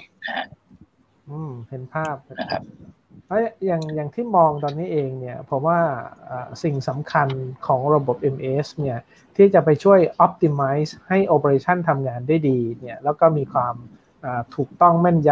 ำทำให้ได้ประสิทธิภาพลดของเสียลงเนี่ยผมว่าก็คือการทำงานเชิงรุกด้วยข้อมูล เพราะอย่างที่บอกว่าเพนพอยต์เดิมส่วนใหญ่ขององค์กรเนี่ยมีแผนมาแล้ว พอส่งมาให้ planning ทำเนี่ย planning เหมือนตาบอดผมมองว่าอย่างที่คือตาบอดคือพอออกแผนเสร็จปุ๊บเนี่ยแล้วไม่รู้ว่าแผนนั้นเนี่ยถูกอัปเดตถูก progress งานเนี่ยตามสิ่งที่ควรจะเป็นไหม สมัยก่อนเขาก็พยายามแก้โจทย์ตรงนี้ก็คือเอาจออันดงไปติดนะครับคุณไพศาลถ้าเรานึกถึงตัวandon dashboard ที่เป็น seven LED segment จะมีคำว่า plan กับ actual แล้วก็อัปเดตว่าตอนนี้ plan 100 actual ได้เท่าไหร่ แล้วก็ delay plan ไปเท่าไหร่ เป็นตัวแดงๆขึ้นเลย ซึ่งไอตัวนั้นเองเนี่ยก็ต้องไปทำเรียกว่าโปรแกรมที่ส่งข้อมูล ซึ่ง MES มันมันทำแบบนั้นได้โดยอัตโนมัติเลย ตัวนี้ก็จะไปช่วยให้ฝั่งวางแผนเนี่ย แก้ pain point ของว่าแผนมันจะ more real more accurate ยังไง เพราะว่าบางอย่างทำได้ ดีกว่าแผนทำได้ช้ากว่าแผนเนี่ยแผนเขาสามารถที่จะปรับสเกจดูได้อัตโนมัติเลย อันนี้มันจะผมเข้าใจว่ามันน่าจะเข้าไปช่วย optimize ให้ฝั่งของ planning ทำงานที่เรียกว่ามีประสิทธิภาพมากขึ้น ส่วนที่สองที่ผมเห็นที่คุณไพศาลเล่าให้ฟังเนี่ยน่าจะเป็นเรื่องของ shop floor management ที่คนทำงานเนี่ยลดจากการจดบันทึกลงกระดาษ แล้วนอกเหนือจากลดการจดบันทึกเนี่ยมันเรียกว่า ทำงานเชิงลุกได้ด้วย เช่น ไอเนี้ย tooling หมดอายุใช้งานไม่ได้ คนนี้ไม่มีสกิลไม่สามารถ operate ได้นะครับ เครื่องจักรมีเหตุการณ์เสียแทนที่จะต้องถ้าสมมติกลางคืนนะเครื่องเสียหนึ่งชั่วโมงเนี่ยต้องเรียกว่าเดินตามช่างเนี่ยตอนนี้มันไม่ใช่เดินตามช่างแล้วครับ ระบบมันสามารถ notification ไปบอกว่าตอนนี้เครื่องจักรเสียมาแล้วผ่านไปครึ่งชั่วโมงแล้วควรจะต้องใครจะต้อง react อะไร พวกนี้มันน่าจะทำให้เรียกว่า information ช่วยให้ทำงานในเชิงรุก และทำงานเชิงป้องกัน การมีปัญหาในแต่ละช่วงเวลาได้ ซึ่งผมเรียกว่า more real แล้วกัน อาจจะเรียกว่า near real time เนาะได้พี่ต๋องเป็น more real แล้วก็ proactive มากขึ้น เพราะว่าเขาก็จะเอาเวลาที่ไม่จำเป็นนะครับ เอาเวลาไปทำ เวลาในการเรื่องของการจดบันทึก หรือว่าเรื่องของการทำ report พวกนี้ครับ มันใช้เวลามันมัน take เวลาของเขาไปนะครับตรงนี้คือพนักงานเขาได้จดจ่ออยู่กับเรื่องของเรื่องของ process กันนะครับแล้วในมุมของของคนทำงานล่ะครับอย่างอย่างที่คุณไพศาลเห็น พอทำแบบนี้เนี่ยมันผมว่ามันเปลี่ยนกระบวนการทำงานจากเดิมไปเยอะพอสมควรนะเพ ราะว่าสมัยก่อนเนี่ย สมัยผมเป็น engineer เนี่ยยังจำได้เลย หน้าที่หลักเนี่ยคือ Data Collection นะคุณไพศาลก็คือครับเนื่องจากว่าเราไม่เชื่อข้อมูลจาก shop floor ว่ามันถูกต้องหรือเปล่าในการจดบันทึกเนี่ย เราก็ต้องเรียกว่าไปทำเองอะ่ะนะไปทำเองให้เห็นว่า Data ที่ได้มามันถูกต้องเพื่อจะถ้าเอาไปทำเรียกว่า action for improvement ต่างๆ แต่ตอนนี้เอง Data ที่บอกเนี่ยมัน more real โดยระบบอยู่แล้วหน้าที่ของ Engineer หน้าที่ของเออ หัวหน้างานผู้จัดการเนี่ยก็คือเอา Data เหล่านั้นมาวิเคราะห์เพื่อใช้งาน ปรับปรุงแก้ไขปัญหาที่เกิดขึ้นซ้ำๆได้ง่ายขึ้น ตรงนี้เองเนี่ยผมว่าตรงคุณไพศาลได้ได้เห็นอะไรจากลูกค้าที่ก่อนทำกับหลังทำครับครับที่สิ่งที่เห็นนะครับพี่ต๋องคือปกติเวลาเขาจ้างเอนจิเนียร์มาเนี่ยครับปกติโปรเจกต์ที่เขาอยากจะ improve อะไรสักอย่างเนี่ยเขาใช้เวลาสมมตินะกว่าจะ correct เก็บ Data เนี่ยทำเรื่องของแบบฟอร์ม หรือเรื่องของการจัดเก็บเนี่ย อาจจะใช้เวลาประมาณสักสามเดือน แล้วเขาก็อืมพอเขาได้ผลเขาก็ต้องรอผลนะครับพอได้ผลเสร็จก็ไปทำการ improve นะครับ แต่ว่าเอ่อพอเรื่องของเอ่ออุตสาหกรรม 4.0 มา IoT มันมา แล้วก็เทคโนโลยีที่เรื่องของ MES ที่ correct data แบบ real time แบบนี้มาเนี่ยครับมันลดเวลาตรงนั้นไปอะครับเขาก็เอาเวลาเนี่ยไปนั่งเอา Data แล้วไปวิเคราะห์ได้ได้ทันทีนะครับพูดง่ายๆว่ามันลดเวลาในการ implement ไปเยอะเลยครับ คือเวลาในการ implement เนี่ยมันจะลดลงไปพอไปถือว่าเกินครึ่งนะ ที่เหลือเนี่ยเขาก็เก็บเกี่ยว Data เหล่านั้นไปทำการอืมพัฒนาแล้วก็ปรับปรุงโรงงานหรือสายการผลิตเนี่ยให้มันมีประสิทธิภาพเพิ่มขึ้นนะครับ ครับก็จะลดเวลาของเอนจิเนียร์ในการที่จะต้องมานั่งเอ่อออกแบบหรือเรื่องของการเก็บ Data ครับนะฮะอือฮึโอเค แล้วเอ่อผมเข้าใจว่าครับเนื่องจากว่าระบบ MES เนี่ยได้ได้ Data จำนวนมากเลยเอ่อ หลาย ๆ ที่เนี่ยเริ่มพูดถึงว่า เออองค์กรของเขาเนี่ยจะทำเรียกว่า more automate หรือว่าทำเอา Data ตรงนี้ไปช่วยอะไรบ้างเนี่ยเข้าใจว่าครั้งที่แล้วเนี่ยคุยกับคุณเจคร่าวๆเนี่ยคือ Data มันเอาไปต่อยอดได้หลายเรื่องเลยคือ พอได้ข้อมูลที่ถูกต้องในส่วนของเอ่อ ERP เองเนี่ยเอาไปในการวางแผนเรื่องของ Inventory เอาไปในการคำนวณต้นทุนการผลิตที่ถูกต้อง เพราะว่าหลาย ๆ ที่ครับเนี่ยคือจะปิดยอดบัญชีทีนึงเนี่ยนะใช้เวลา2-3สัปดาห์นะครับ แต่พอมีระบบ MES เนี่ยข้อมูลมันเรียกว่าเจนข้อมูลแบบ real time เนี่ยมันทำให้ข้อมูลถูกต้องมากขึ้นเนี่ยคุณไพศาลเอ่อเห็นเห็นไหมครับว่าตัวประโยชน์ของ ERP ได้อะไรจาก MES เพิ่มเติมบ้าง ครับ ก็อันนี้จะอย่างที่พี่ต๋องพูดเลยครับ ก็คือพอเรื่องของผลการผลิต หรือเรื่องของชั่วโมงการผลิต เพราะว่า ERP เวลาเราบันทึกข้อมูลเนี่ย ERP อยากได้ต้นทุน ต้นทุนใหญ่ๆเนี่ยก็จะมีเรื่องของค่าแรงถูกไหมครับแล้วก็ค่าครับส่งคุยแล้วก็ตัววัตถุดิบข้อมูลเหล่านี้เนี่ยปกติแล้วเนี่ยถ้าไม่ได้ถ้าถ้ามาจาก human หรือหรือ operator ที่เขาจดบันทึกอะครับมันมันมีมันมีความผิดพลาดค่อนข้างสูงนะครับ แต่พอข้อมูลจาก MES ส่งไปที่ ERP แบบเรียลไทม์ครับ ข้อมูลเหล่านั้นเนี่ยมันจะมีความชัดเจน แล้วก็ลดเรื่องของเวลานะครับอืมเวลาในการในการในการ input data เนี่ยออกไปเลยนะครับ ที่เหลือก็คือว่าเขาก็จะมาทำการ audit หรือตรวจสอบระบบมันมากขึ้นนั่นเองนะครับก็เอาครับเวลาตรงนั้นเนยมามา audit ว่าข้อมูลที่มาจาก MS เนี่ยเป็นยังไง ข้อมูลวันนั้นมีมันมี error ไหมนะครับคำว่า error เช่นนะครับ มันอาจจะมีบางวันที่สัญญาณเนี่ยในเอ่อ network มันไม่ดี เพราะฉะนั้น MS อาจจะไม่ได้หลอกสัญญาณตรงนั้นไปเพราะฉะนั้นเราก็ต้องมาดูเปอร์เซ็นต์คุณภาพตรงนั้นแล้วคนอาจจะต้องมาจัด แต่ว่า MS หลาย ๆ แบรนด์เนี่ยครับข้อมูลตรงนั้นเนี่ยเขาก็จะบอกว่ามันเป็นแมนนวลหรือว่ามาจากออโตเมตจากสัญญาณเซนเซอร์เราก็ต้องมาประเมินอีกทีนึงว่า ข้อมูลตัวน่าเชื่อถือไหมในการที่มีคนมาออดิตมาหรือว่ามาการปรับปรับปรุงแก้ไขอย่างเงี้ยครับนะฮะอืมโอโอเค เห็นภาพเพราะว่าได้ได้มีโอกาสคุยกับคุณลักชัยคุณบอยเนี่ย ผมชอบอย่างหนึ่งว่าคุณบอยบอกว่า เราจะลงทุนทำเอ่อ data analytics dashboard เนี่ยลงทุนศูนย์บาทผมบอกจริงเหรอคุณบอยทำอย่างนั้นจริง ๆ เหรอพอขยายความว่าจริงๆในอ๋อในครับตัว Microsoft Platform เนี่ยเขามี tool อยู่แล้วตัว Power BI เนี่ยนั้นเราก็สามารถที่จะหยิบ Data เหล่านี้เนี่ยมาทำแดชบอร์ดเรียกว่าอ่าฝั่ง non ERP เนี่ย MES มีข้อมูลมหาศาลเลยที่จะรู้ว่าอ่าเมื่อวานนะครับเมื่อวานเนี่ย performance เป็นยังไง แล้วก็ลองนึกถึงการประชุมประจำวันตอนเช้าเนี่ยครับหลาย ๆ องค์กรเนี่ยผมว่าก็เอาข้อมูลผลิตจากล็อกบุ๊กมา เอาข้อมูลซ่อมบำรุงจากฝั่งของวิศวกรรมมา เอาข้อมูลวางแผนมา แล้วคุยกันเนี่ยครึ่งชั่วโมงไม่จบเพราะว่าข้อมูลไม่ตรงกัน ซึ่งตัวนี้ครับ MES เนี่ยสามารถแก้โจทย์ตรงนี้ได้ยังไงบ้างครับคุณไพศาลจากประสบการณ์ที่ได้ implement ในหลายที่ อันนี้ก็คือจริงๆ มันจะมี keyword ว่า single source of truth คือตัว MS เนี่ยจะดึงข้อมูลจาก ERP มาอยู่แล้วในเบื้องต้น แล้วก็เขาก็สร้างข้อมูลใหม่นะครับที่มาจากเซนเซอร์สัญญาณเนี่ยข้อมูลพวกนี้มัน simulate แล้วมันก็มันก็ relate กันเพราะฉะนั้นข้อมูลเนี่ยที่คุณจะได้เนี่ยคุณไปตัดสินใจในใน morning talk ตอนเช้าอย่างเงี้ยครับเอ่อเรื่องของเอ่อ data ทั้งทั้งหลายเนี่ยมันจะมาจากซอสเดียวกันหมดนะครับครับเพราะว่าจริงๆถ้าถ้าเราไม่มี MES เนี่ยลองพี่ต่อลองดูภาพก็คือ บางบางคนก็คือบันทึกข้อมูลใน Excel บางคนก็บันทึกข้อมูลใน logbook ถูกไหมฮะสต็อกบางทีก็ตัดจากบางทีเขาก็ทำสต็อกบางทีก็ตัดจาก ERP บางคนก็ตัดจาก Excel เขาอาจจะไปทำสต็อกการ์ดในในพื้นที่ชอฟอเองอย่างเงี้ยครับ มันก็จะมีความข้อมูลมันก็จะมาจาก Data Source หลาย ๆ ที่นะครับ มันก็มีความที่เขาเรียกเลยนะ ไม่น่าเชื่อถือนะครับ MES ก็จะมาลดปัญหาเหล่านี้ครับแล้วก็ทำให้ข้อมูลเหล่านี้มัน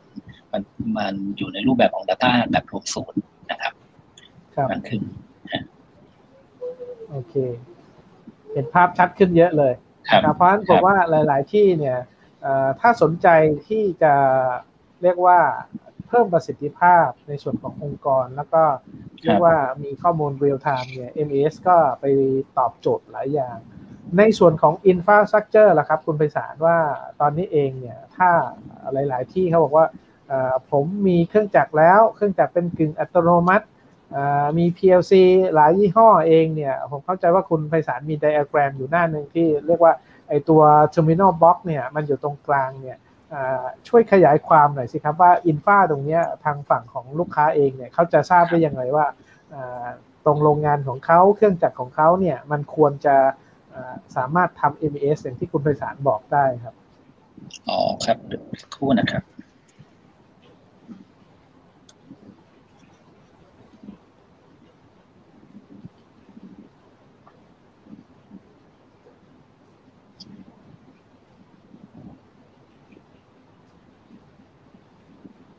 ครับ เห็นไหมฮะครับครับครับเห็นภาพพี่ต๊อกพี่ต้องมาถึงว่าไดอะแกรมนี้ป่ะฮะครับครับ อ่าครับเห็นครับเห็นครับคุณไพศาลช่วยขยายความนิดนึงสิครับว่าระบบตรงเนี้ย network มันทำงานยังไง แล้วมันจนไปถึงได้ข้อมูลที่ว่าเป็น report analytic ยังไง จากทาง robot จากเครื่องจักรครับจะสังเกตตรงกลางก่อนนะครับ เดี๋ยวผมพยายามเป็น pointer ลองตรงกลางเนี่ยเราเรียกว่า MES terminal นะครับ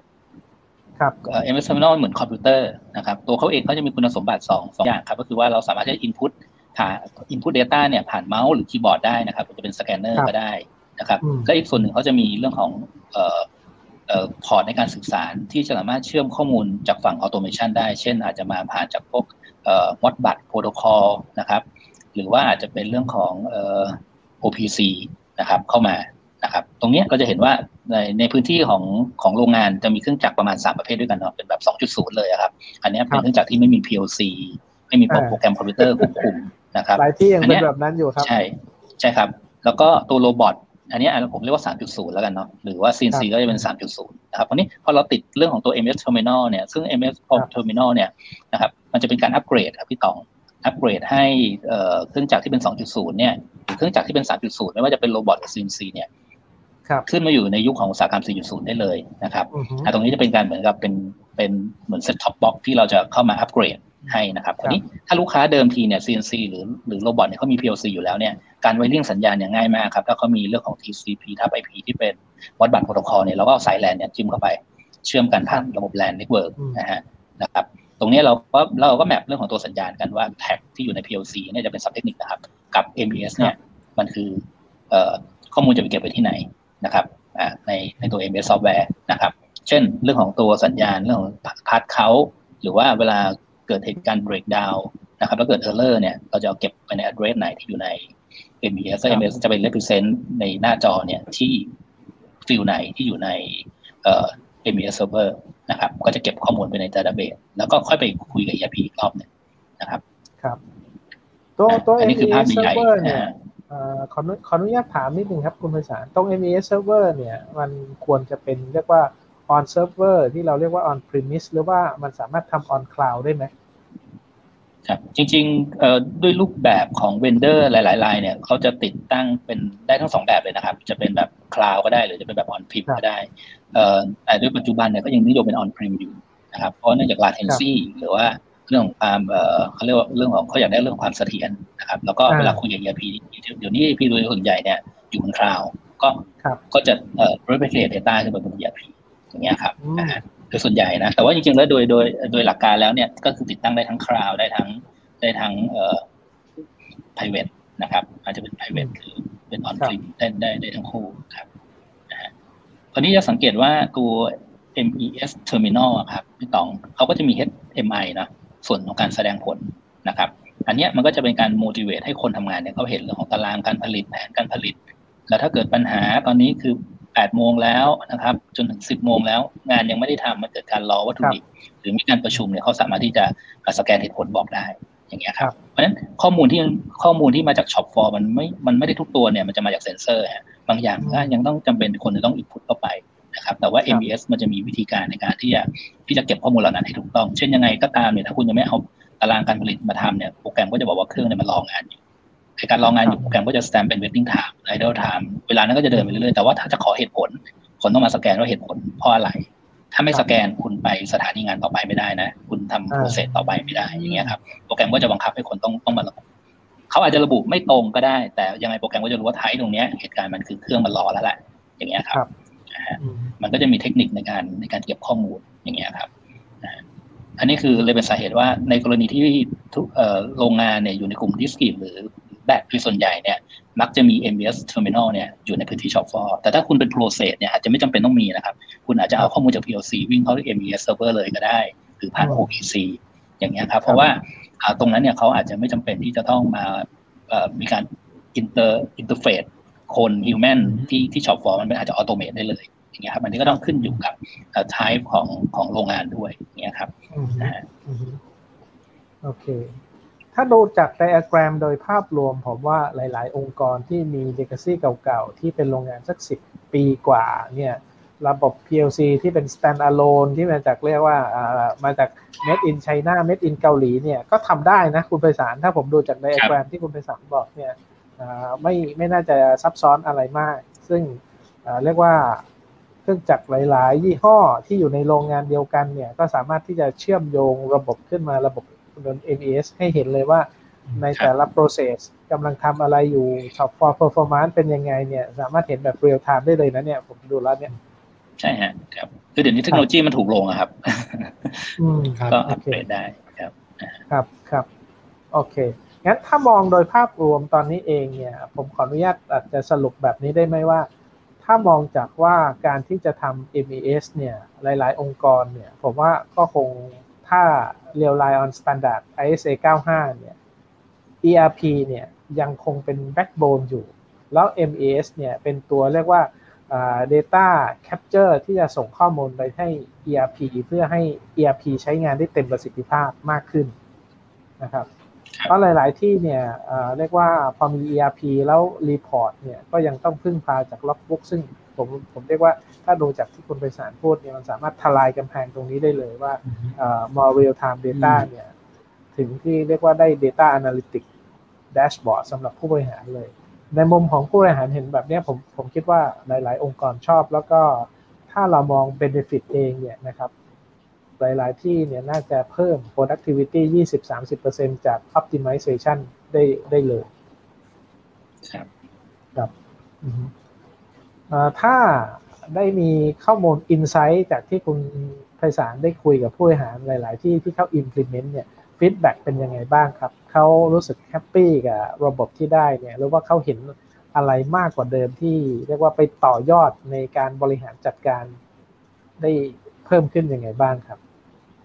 ครับเอ่อประการแรกเลยพี่ต่องที่ที่เขาได้ก่อนเนี่ยคือเขาจะรู้แล้วว่าตอนเนี้ยเอ่อเขาเรียกว่า performance ที่แท้จริงนะครับเช่นเขาวัดเรื่องของ OE เนี่ยเขาจะรู้ว่าจริงๆตอนเนี้ยเขาประสิทธิภาพเนี่ยเขาอยู่ที่ที่ตรงไหนนะครับหลังจากนั้นเนี่ยเขาก็ทำการปรับปรุงนะครับเอ่ออันนั้นคือเรื่องที่หนึ่งจะได้เป็นเป็นพื้นฐานเลยนะครับ ของการที่เรา implement เรื่องของระบบ ABS หรือเรื่องของ real time monitoring พวกเนี้ยครับเราก็จะได้เรื่องพวกนี้นะครับแต่สิ่งครับที่เรา ได้พูดคุยกับเอ่อ management หลาย ๆ คนเนี่ยเขาบอกว่าจริง ๆ แล้วเนี่ยการทำเรื่องของระบบ MES หรือว่าจริง ๆ แล้วการที่จะเชื่อมข้อมูลที่อยู่ในเอ่อ shop for กับเรื่องของ ERP เข้าด้วยกันเนี่ยเขาจะได้เขาจะได้ข้อมูลเชิงลึกที่มากขึ้น เพื่อทำให้เขาเนี่ยสามารถที่จะคาดการจริงๆตอนนี้ความฝันเขาเลยนะครับเขาอยากได้ข้อมูลเหล่านี้ไปทำการ predict หรือว่าคาดการเรื่องของสถานการณ์ต่างๆเนี่ยเพื่อให้เกิดการทำงานที่เป็น proactive มากขึ้นในในในพื้นที่ shop for ของเขานะครับซึ่งในวันนี้สิ่งที่ MS ให้ได้ก่อนเลย เรื่องของ workflow เรื่องของการทำงานที่มันมันมีมันมีขั้นตอนการทำงานที่ชัดเจนขึ้นนะครับแต่ว่าเนี้ยความคาดหวังผู้ประกอบการหลายคนเลยนะครับตอนนี้คือพอติดตั้ง MS ไปแล้วเขามี ERP ด้วยเนี่ยเขาอยากจะให้มัน predict นะครับ เพราะว่า predict เนี่ยก็คือเช่นณตอนนี้ถ้ารายการผลิตมันดาว ปกติเนี่ยถึงแม้ว่าเราจะเข้าไปถึงแม้ว่ามันจะมี report บอก จะมีการมอนิเตอร์ถ้าแต่ว่าถ้าคนคนไม่ action คนไม่ดูเนี่ย ก็หลุดนะครับ เพราะว่าหนึ่งถ้าถ้าเครื่อง breakdown เนี่ยถ้าเครื่อง breakdown เขาถามคือว่าถ้าเขาเชื่อมกับ ERP นะครับ supply chain เชื่อมกันเนี่ยเขาจะจะรู้ว่าเอ๊ะแล้วมันจะกระทบกับออเดอร์ไหนออเดอร์ไหนแล้ว ถ้ากระทบกับออเดอร์นั้นเนี่ย มันจะมี workflow ยังไง ในการที่จะเข้าไปแจ้งใครแจ้ง planner แจ้งลูกค้า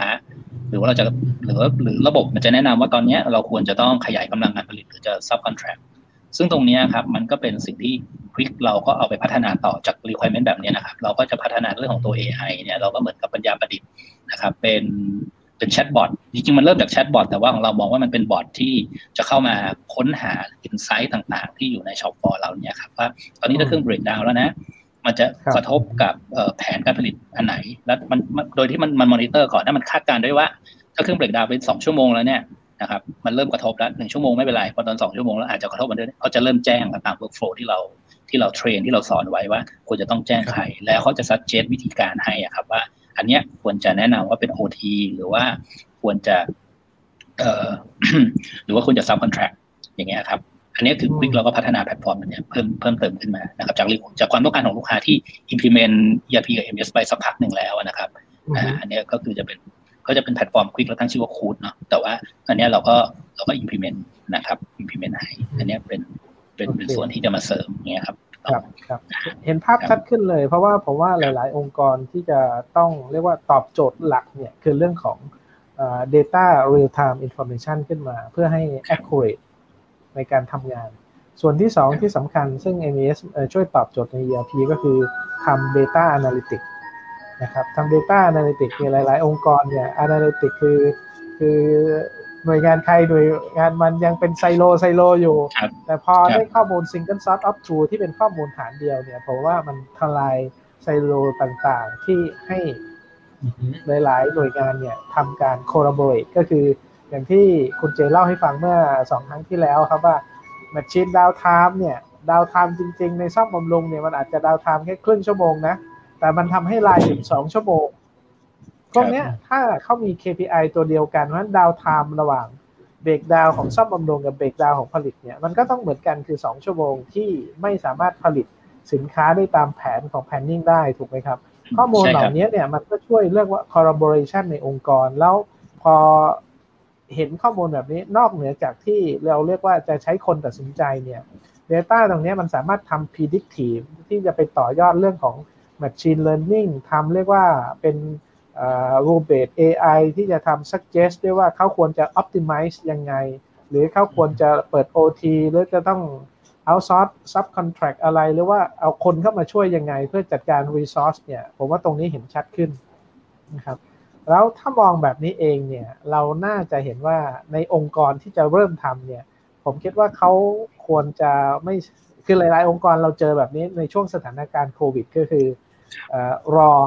รอให้สถานการณ์ดีขึ้นแล้วค่อยทำคุณไพศาลมีคำแนะนำหรือว่าจากประสบการณ์ที่ไป implement กับลูกค้าเนี่ยคิดว่าช่วงเนี้ยถ้าเขาจะเริ่มเขาควรจะเริ่มทำ implement MES เลย หรือว่ารอให้สถานการณ์เรียกว่าเศรษฐกิจมันดีขึ้นโควิดดีขึ้นอีกสักสองสมปีเนี่ยอยากจะให้แชร์ประสบการณ์นิดหนึ่งครับ อยากจะแนะนำผู้ประกอบการยังไงตรงนี้ จริง ๆ คุยกับผู้ประกอบการหรือลูกค้าคุยหลายๆรายนะครับ ก็จริง ๆ ช่วงนี้เป็นช่วงที่ที่ที่ดีที่สุดในการลงทุนนะครับ ถ้าถ้าคุณอยากจะปรับปรุงเรื่องของสายการผลิตเพราะว่าถ้าหลังโควิดมาแล้วเนี่ย ผมเชื่อว่าเออมันไม่ทันนะครับมันไม่ทันคือช่วงนี้คือคือเรียกว่าอะไรนะ คุณจะว่างคุณคุณจะมีเวลาพอที่จะที่จะทำเรื่องในการการการ improve อะไรต่างๆ เหล่านี้ครับ อันนี้เป็น timing ที่ดีนะครับ แล้วก็เดี๋ยวนี้เนี่ยการ implement เรื่องของ MES เนี่ย มันสามารถจะทำเป็น module module ได้ แล้ว cost มันไม่ได้มันไม่ได้แพงมาก่อนนะครับ มันไม่ได้พูดถึงกันหลักสิบล้านนี้มันมันพูดกันหลักหลักห้าแสนหลักล้านหลักอะไรมันขึ้นอยู่กับขึ้นอยู่กับปัจจัย แต่ว่ามันมันคือหลักมันมันมันหลักแสนก็ได้หลักล้านต้นๆก็ได้มันขึ้นอยู่กับว่าเออคุณติดตั้งระบบ MES เนี่ยกี่เครื่องในโรงงาน คือคือมันลงมันมันลงมาเยอะครับ แต่มันไม่ได้เป็นหลักแบบสิบล้านยี่สิบล้านอะไรเงี้ยครับถ้ากับว่าที่คุณไพศาลพูดว่าก็เท่ากับว่าโรงงานเนี่ยสามารถเลือกที่จะ ทำเป็นบางส่วนหรือบางเครื่องจักรก่อนที่ช่วงนี้งานน้อย ก็ทำเครื่องนี้ก่อนครับใช่ไหมครับ หรือเรื่องเฉพาะรายที่เราคิดว่ามันมันมีปัญหา ใช่ใช่ครับนะครับถ้ากับว่าถ้าถ้าโควิดกับหายไปคำสั่งซื้อกลับมาหนักเหมือนเดิมเขาก็รันได้ร้อยเปอร์เซ็นต์เราอาจจะได้มากกว่าเดิมด้วย ได้อะไรที่มันเคยหายไปได้ส่วนที่เคยสูญเสียไปโดยที่ไม่รู้มาก่อน ก็ได้กลับคืนมานะครับครับพิธีเล็กใช่เลยครับครับต รงนี้สำคัญผมว่าหลาย ๆ องค์กรเนี่ยคือเวลาวัด performance เนี่ยผมจะชวนผู้ประกอบการคิดแบบนี้เสมอว่าทำอย่างไรเราจะ maximize operation ได้นะครับ พูดง่าย ๆ ก็คือรัน 7 วัน 24 ชั่วโมงให้มี output ออกมามากที่สุดเนี่ยดีที่สุด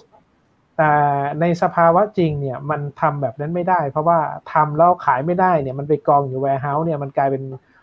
cost ที่องค์กรต้องแบกรับ แต่สิ่งที่สำคัญที่สุดที่คุณไพศาลพูดเนี่ยคือ optimization เราเรียกว่าจุดที่เหมาะที่สุดที่คุณจะเรียกว่าผลิตได้เท่าไหร่ที่คุณมีกำไร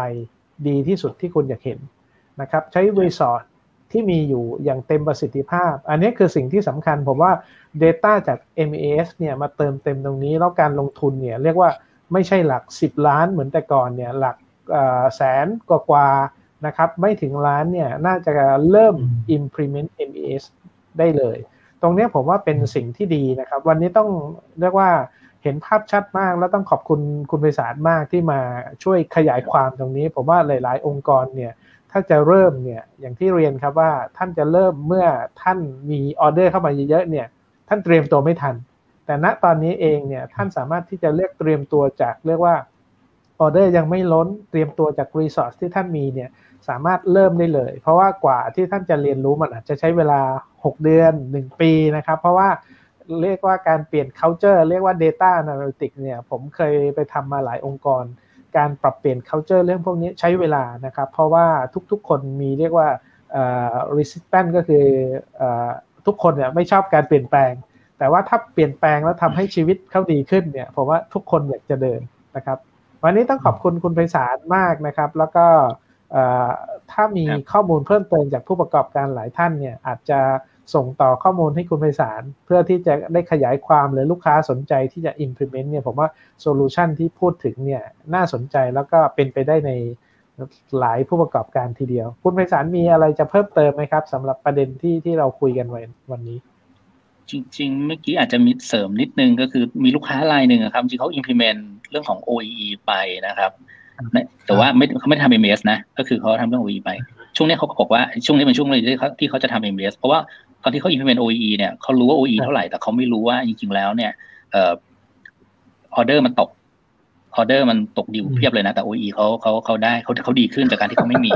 เนอะนะคือเมื่อก่อนเนี่ยเขาไม่มี OEE นะ แล้วเราก็ทำเรื่องของการโยงทำเรื่องอะไรเนี้ย ซึ่งมันก็โอเคแล้ว เขาก็เห็นว่าประสิทธิภาพเขาก็ดีแต่เขาคำถามก็คือเอาแล้วทำไม งานเขายังตก ดิวเพียบเลย อย่างเงี้ยครับอันนี้เนี่ยนี่ก็เป็นทางที่เขาบอกเขาก็คิดว่าถ้าออเดอร์มันกลับมาหลังโควิดเนี่ยเขาจะจัดการแฮนแฮนแฮนลิงเรื่องพวกนี้ไม่ได้ อันนี้คือเขาก็เลยมองว่าจากเดิมทีเขาเขาก็เขาสเต็ปจากทำอุทำทำอันดงนะครับนะครับ แล้วก็อันนี้เขาก็จะลางก้าวเออเขาเข้าใจแล้วว่า MBS มันคือ execution มันก็คือทำยังไงให้เรื่องของการควบคุมเรื่องของแผนการผลิตเนี่ยมันเป็นมันเป็นหัวใจสำคัญก่อนอย่างเงี้ยครับเขาก็เขาอันนี้เขาก็เริ่มเริ่มเอ่อให้ความสนใจกับเรื่องพวกนี้ เพราะว่าถ้าออเดอร์มันกลับมาเนี่ยเขาเขาไม่สามารถจะควบคุมครับ ซึ่งอย่างที่ผมเรียนคุณเรียนไปนะครับ คุณตีเล็กว่าจริง ๆ แล้วเนี่ยมันคือบันไดบันไดที่องค์กรที่จะเรียกว่าเรียกว่า continuous improvement หรือว่าอุตสาหกรรม 4.0 journey เนี่ย มันไม่ใช่กระโดดปุ้งขึ้นไปแล้วคุณจะทำได้เลย มันคือบันไดขั้นที่หนึ่งที่คุณจะต้องเรียกว่า data gathering คุณได้ data ที่ถูกต้องมา data analytics นะครับ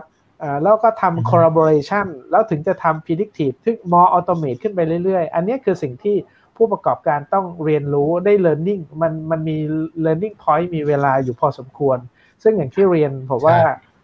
ถ้าหลักไม่ถึงล้านเนี่ย